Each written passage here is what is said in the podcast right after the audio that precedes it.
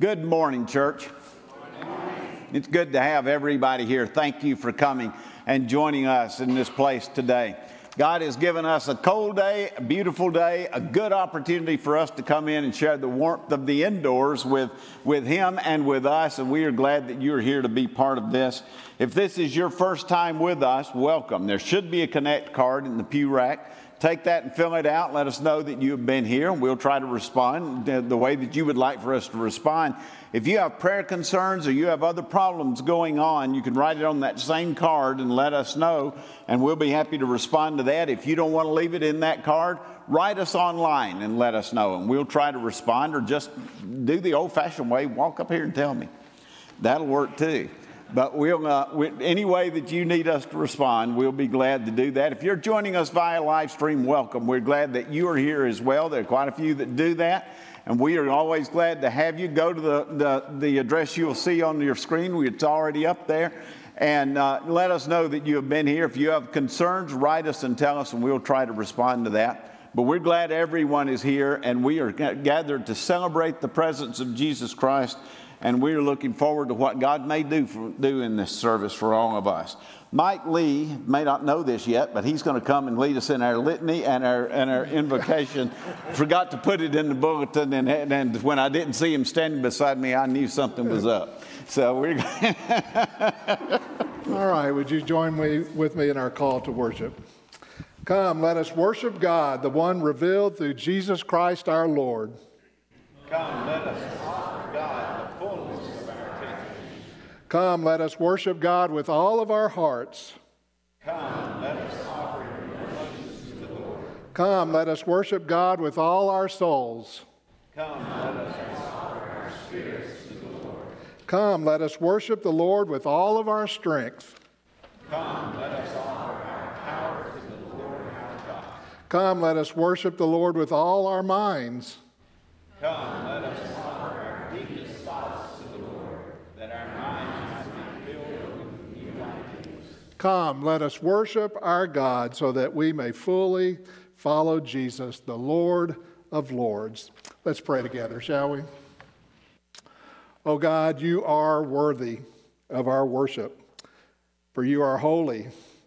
And we have gathered in this place this morning, your people, to express our love and our devotion to you, to worship you, and to lift up the name of Jesus. We come to this sacred place knowing that you're the source of every spiritual blessing. You've chosen us in Christ. You've adopted us into your family. You've redeemed us. You've forgiven us according to the riches of your grace. And we are here by your mercy and grace. And we ask that you would make us aware again of your blessings, but above all, make us conscious of you, the giver of every good and perfect gift. Lord, we pray that during these moments we share together, you would be glorified and honored through our prayers, through our songs, through the proclamation of your word. We pray also that as we worship, we might be transformed, break into our lives, change our minds, change our hearts, change our ways, make us see the world and the whole of life in a new light, to fill us with hope and joy and certainty for the future. Give us diligence to seek you wisdom to perceive you, patience to wait for you. Grant us a mind to meditate on you, eyes to behold you, ears to listen for your word, a heart to love you, and a life to proclaim you through the power of the Spirit through Jesus Christ.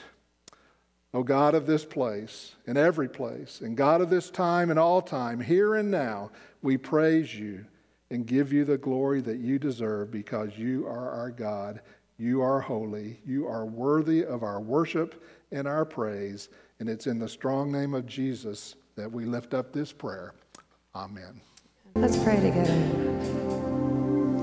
Oh, precious God, we thank you so much for these beautiful words and the reminders that we know that you are great and that you are here for us and that we're going to see you again. And so, God, right now, I just ask that you calm our hearts and our minds, and that the stresses of the week disappear, and that we can focus solely on you and on the message and the lessons that you have for us to hear today. God, we know you're in this place. And we know that you're with us right now. And so just help us to focus on you and that today's worship will really set us off into a new, beautiful week. Lord, let us be a light to others for you this week. In your name we pray. Amen. Amen. Great music this morning, folks.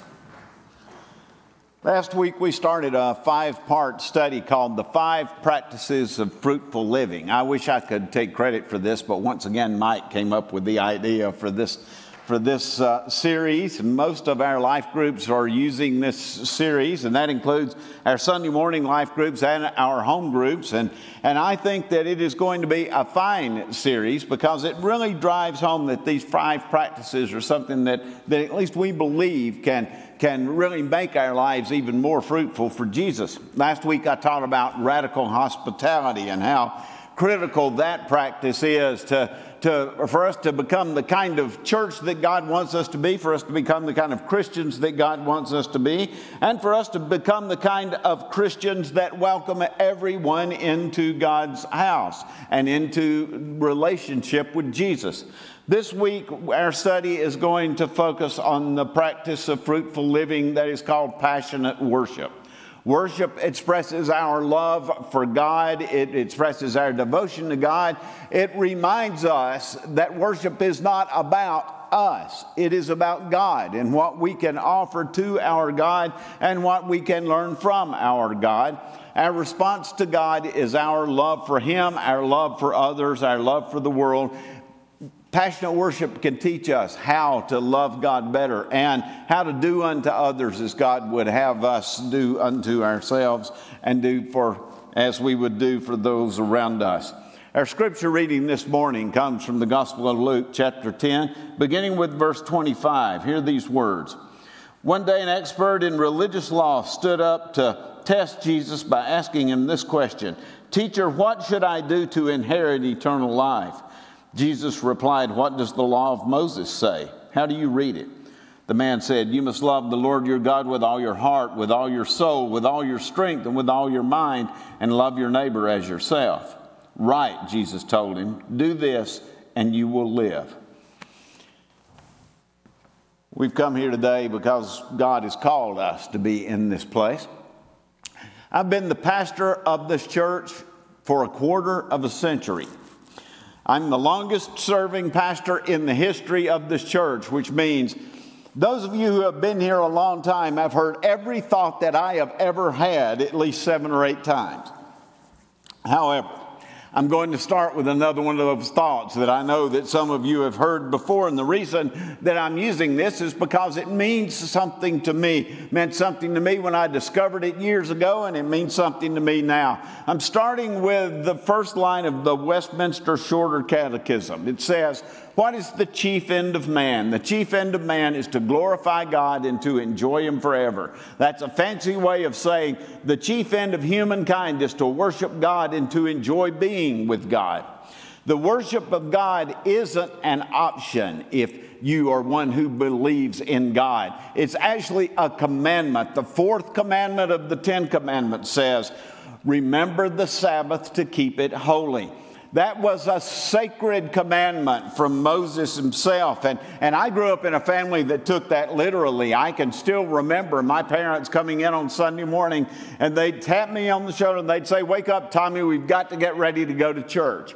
it never crossed my mind that we weren't going to go to church on Sunday. It never crossed my mind that we weren't going to worship God. That was as much of our routine as a family as going to work or going to school. And that's how it was with my own kids and my own family as we were coming along. I've had parents tell me my, my 10 year old just doesn't want to go to church and it's a fight every Sunday, and so I'm just kind of giving up on it. What I want to look at them and say is, my 10 year old didn't want to go to school either, but they got up every Monday morning and they went just like they were supposed to go. Church should not be an option. It certainly shouldn't be an option for an elementary school kid. What parent, good parent, is going to let their elementary school children decide the priorities of the family? That's not something that we are called to do. We are called to set the tone, and setting the tone means setting the tone for worship as well as everything else in life. Church just shouldn't be an option. Why? Because church is where we learn to worship God and it's where we learn about God's love and God's grace. Moses was on something when he made this a commandment. Worship is important. It's one of the most important lessons that we can learn for ourselves. It's one of the most important lessons that we can teach our children, but unfortunately, a lot of people don't see it that way. The cold, hard reality is worship attendance is declining in America, and the pandemic has just made that worse. But what's interesting is, even with the pandemic and even with the decline that we've been seeing, especially since the year 2000, still nearly 40% of Americans attend worship on a regular basis. That's the highest percentage of any industrialized nation. I wish that percentage were 55% like it was when I started in the ministry, and I wish we had as many people coming to church on Sunday morning here as, as we did before COVID 19, but we need to give thanks for our blessings in this church. When we came back to in person worship after COVID 19, our average attendance from July to October was 52. Now we're back into uh, scratching at 300, and it's not quite what it was before COVID, but it's a lot more than it was for a while. And our church is growing, and we are baptizing new believers into the faith. Why am I talking about this? I'm talking about this because even in a day when worship attendance is declining, we still have this sense that the worship of God is important. I ran into somebody recently that I hadn't seen at church in a long time, so I invited them back to church. When I did, they were clearly embarrassed that they hadn't been to church, but it's what they said after that that grabbed my attention. They said, I know we ought to be there, but it just got easy to stay at home, so we've taken the easy route. What they basically said was, I know worship is important, but I just don't want to do it. If we're going to succeed for Jesus, we have to find a way to combat that kind of attitude. And I think at least one way to do that is by offering passionate worship as a routine of our church. Most of you know that, uh, that, that I love history. And one of the things that I learned in a class called The History of Faith is that when archaeologists discovered the, the cave paintings of the ancient cave dwellers, those paintings showed an awareness of something that was beyond them, something that Eric Rust called the holy other. They didn't understand what it was the way that we understand it, but they had a sense that there was something divine out there, and they had a sense that they needed to worship it, that they needed to recognize it. Until this day, some of the most primitive tribes in the world, some of the most isolated tribes, they all have one thing in common. They all have a sense of something divine, and they've all worked some rudimentary way of worshiping that. If the most primitive people in history can sense the presence of God, then why is it so hard for us to worship a God that we can know personally through Jesus Christ? I'm not sure I have the answer to that question. I'm not sure I have the answer to a lot of questions, but I am sure of this. Passionate worship is an essential element for fruitful living. If we're going to be a spirit filled people, we have to be a worshiping people because worship is the primary way that we express our love to God and that we open ourselves up to the God's love that we can filter out to the people around us. Jesus said, Love the Lord your God with all your heart, with all your soul, with all your strength, with all your mind, and love your neighbor as yourself. In other words, we need to open our hearts to God in a spirit of worship. Why? Because worship brings us together with God and it helps us to see ourselves and to see the world through God's eyes. And when we see ourselves and the world the way God sees it, it helps us to love God with a passion. It helps us to love ourselves the way God wants us to love ourselves. It helps us to love others the way God wants us to love others. Passionate worship helps us to become one with God. And when that happens, the presence of God helps us to overcome our personal prejudices against others. It helps us to, to want to invest in the world the way that Jesus wants us to invest in it. It helps us to be able to sort out the things that really matter from the things that don't matter as much. In other words, the worship of God changes us.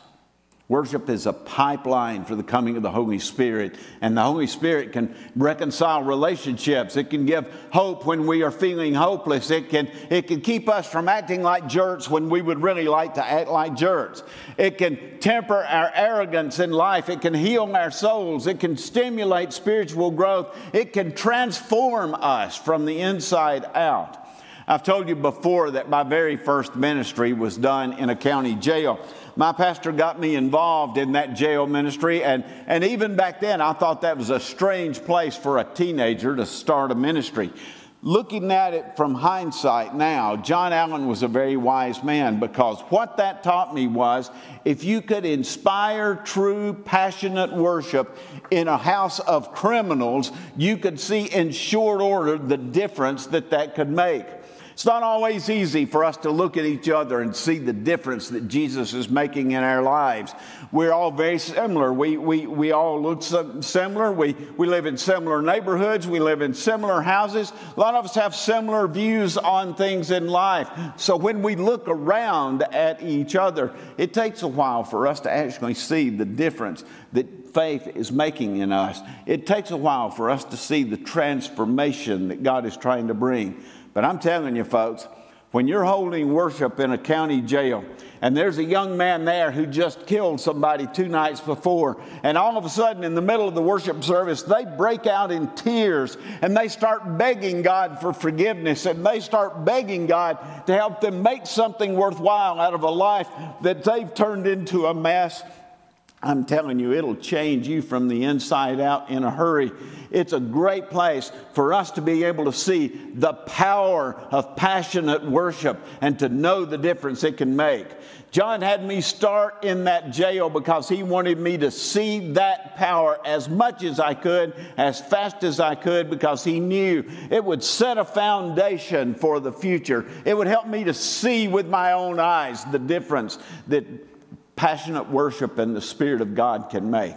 True worship happens when we offer our heart, our mind, our soul, and our strength to God in love. And when true worship does happen, it can change everything for us. It can remodel everything in our lives. It can recreate our souls. True worship convicts us of our sins and brings a sorrowful sense to us in the midst of it. And it reorients our lives. It turns us upward toward God and then outward toward each other. It connects us to heaven and then it calls us to care about earth and the people of the earth. True worship honors God. It's not about how we dress. It's not about the style of music that we have. It's not about whether we have a praise band or a choir. Worship is about God and our relationship to God. It's about taking the time to focus on God so we can experience God's love for us so we can find the wisdom that we need to love others the way God has loved us, to love others the way we love ourselves, to actually care about ourselves, and to try to take care of ourselves. Worship is a pipeline for the Holy Spirit, and the Holy Spirit is a pipeline to God's wisdom. Worship connects us to both of those. It unites us in a spirit of longing and is a spirit of learning.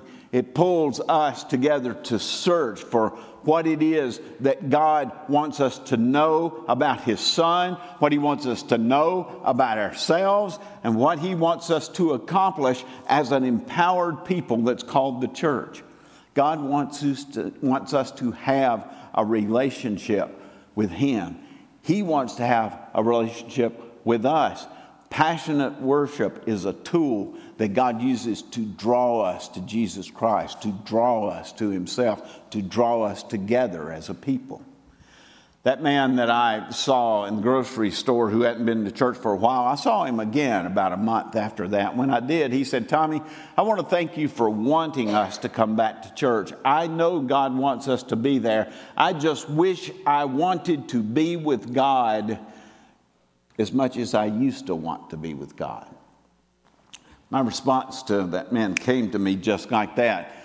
I looked at him and I said, David, does God want you, but you're not going to want God the way you should until you come back to the place where miracles are the most likely to happen.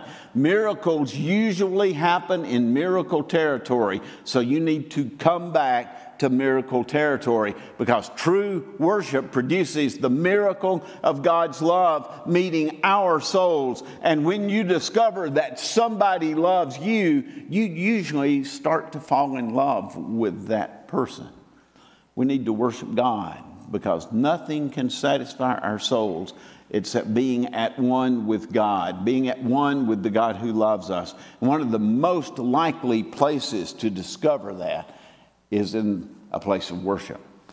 We've just come through the holiday season, and the last element of that holiday season was Epiphany Sunday, the day when we focus on the coming of the wise men as they were searching for Jesus.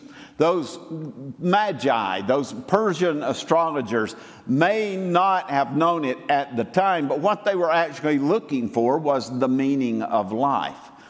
They had a longing for something more, and that longing had caused those men to follow that star to Bethlehem. They knew that star had eternal significance. They knew that the king of the world was supposed to be born through the Hebrew people, and they knew that the sign that that baby had been born was going to be a new star in the sky. When they saw that star, they started to follow that star. And when they did, they found that child of promise and hope. The first thing they did when they found that child was they knelt down and they worshiped him. They honored the King of Heaven with their worship. True worship inspires people, it brings out the best in people. Those wise men didn't just go to Jesus and fall on their knees. They went to Jesus, they fell on their knees, they worshiped the Lord, and then they offered Jesus the very best gifts that they had to offer the gifts of gold, frankincense, and myrrh. Those were expensive gifts. They were not the kind of gifts that people like the Magi would have had an abundance of, but they offered Jesus the best they had to offer. But they didn't just offer Jesus those material gifts, they offered him something else. Those men offered Jesus the gifts of their minds and of their faith. Herod told those men to go find Jesus and then to come back and tell him where Jesus was so he could go and worship him as well. Herod didn't want to worship Jesus, he wanted to kill Jesus. And he would have killed Jesus if those wise men hadn't given their minds in faith to God those men opened their minds to the leading of God's Spirit. And when they did, God told them in a dream not to trust Herod. And so they followed God in faith and they went home by a new direction. Those wise men were the very first people to discover that true worship always, always takes us in a new direction that leads to life. Not death, but life. John Wimber once said, Worship is a verb, but it's not a passive verb, it's an active verb. It's not just something that's done for us, it's something that we do. God did something miraculous for those wise men. And that miracle inspired those wise men to listen to God's voice and to follow it on the way of life. It inspired them to do something for Jesus that saved his life and that gave him 33 years of life that would change the world. True worship inspires us to get involved in the celebration of life. It, it's, it's putting ourselves in the best possible place to experience the party and the wonder of God's grace. It's us putting ourselves in the best possible place to experience God's word and God's call. Yes, we can meet God in a lot of other places besides in the worship of God. We can meet him in the golf course. We can meet him in our living room. We could meet him on the highway. We could meet him in nature on a nature hike.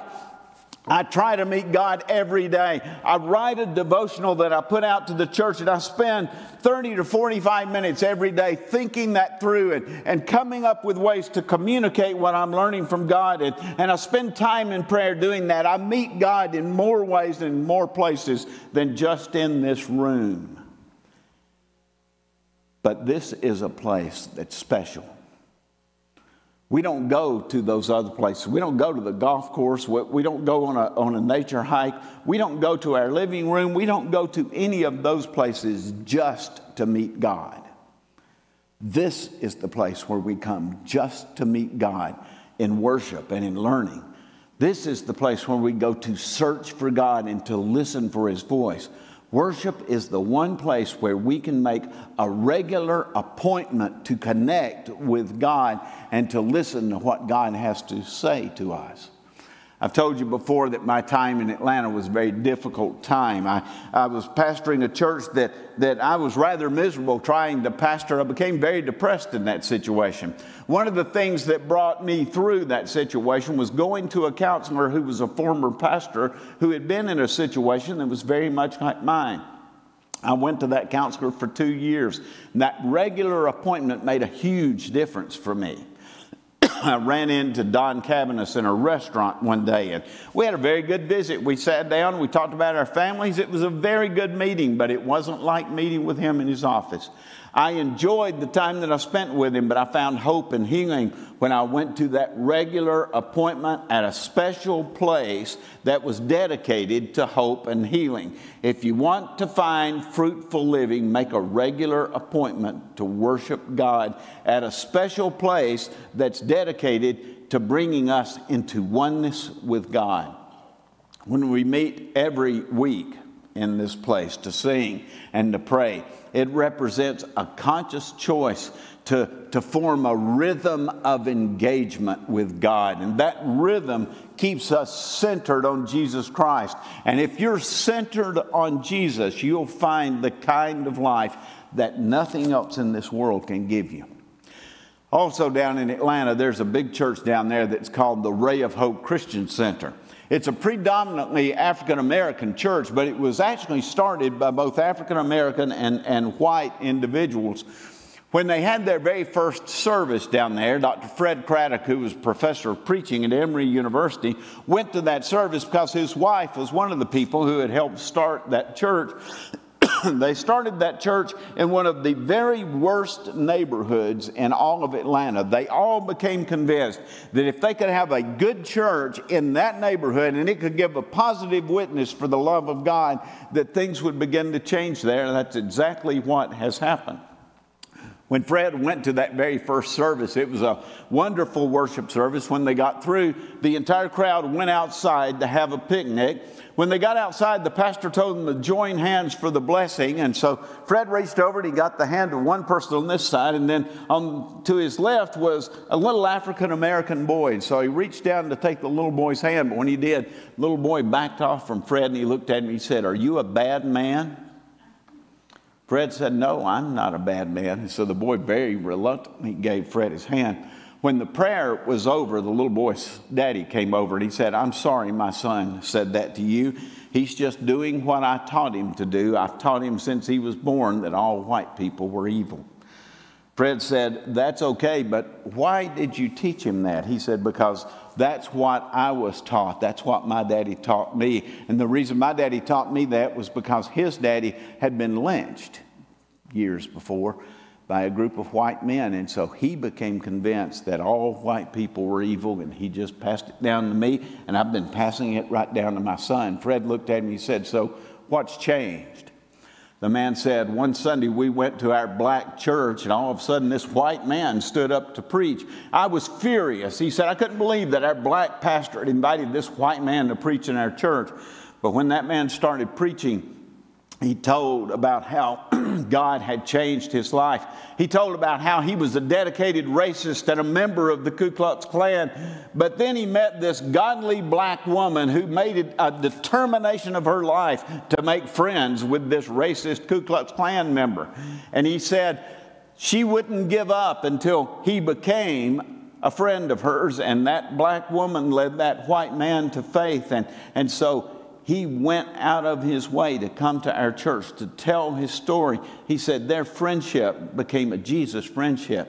He said that man preached the word of God with fire that day, and by the time he got finished, he had convinced me that I had been wrong about everything in my life. So I gave my life to Jesus that day.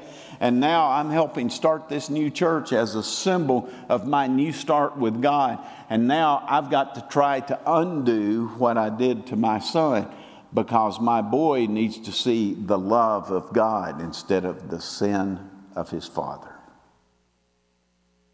Love the Lord your God with all your heart, with all your soul, with all your mind, with all your strength, and love your neighbor as you love yourself. Passionate worship brings us to God's love. And God's love can change everything, starting with us. Let's pray together. Lord Jesus, we come to you today to celebrate your presence, to know your grace. We come to you today to turn our hearts to you in worship and to believe that through you we can connect to the Spirit of God itself. And, and that connection can bring us wisdom, it can bring us hope, it can bring us healing. Most of all, it can bring us a changed life. It can make us want to live a better life, a fuller life, a, a life of faith, a life of meaning. It can remind us that there's nowhere that we're going to go where we're going to be separated from you. So, Lord, I pray that as we come here today, that we will meet face to face with your love and we will find the wonder and the celebration, the pure joy that comes in walking in that love. Help us to know that no matter who we have been, where we have been, what we have done, you're still on our side because you see us as your children. The only thing we have to do to live into being part of the family is just believe that our God, our Father, wants us. Help us, Lord, to be willing to admit in our souls that you are what's missing for some of us. And help us be willing to say, Lord Jesus, come into my life. Fill my life with your grace and with your love. Help me to focus my very existence on you and help me to be at one with you, to worship you, to trust you, to believe in you, to follow you, because you will never lead us astray. Thank you, Lord Jesus. In your name we pray. Amen. If you've come here today and you want to give your life to Jesus and be a candidate for baptism, we would love to have you. You can come and tell me. You can tell any of the deacons that you see here in our church. You can tell any other staff member. We'll be happy to try to help you. If you want to join our church and be on mission with us, let us know that. We'd be happy to make that happen as well. If you've got issues that you need us to know about, come and tell us that too. We'll try to help with it as best we can.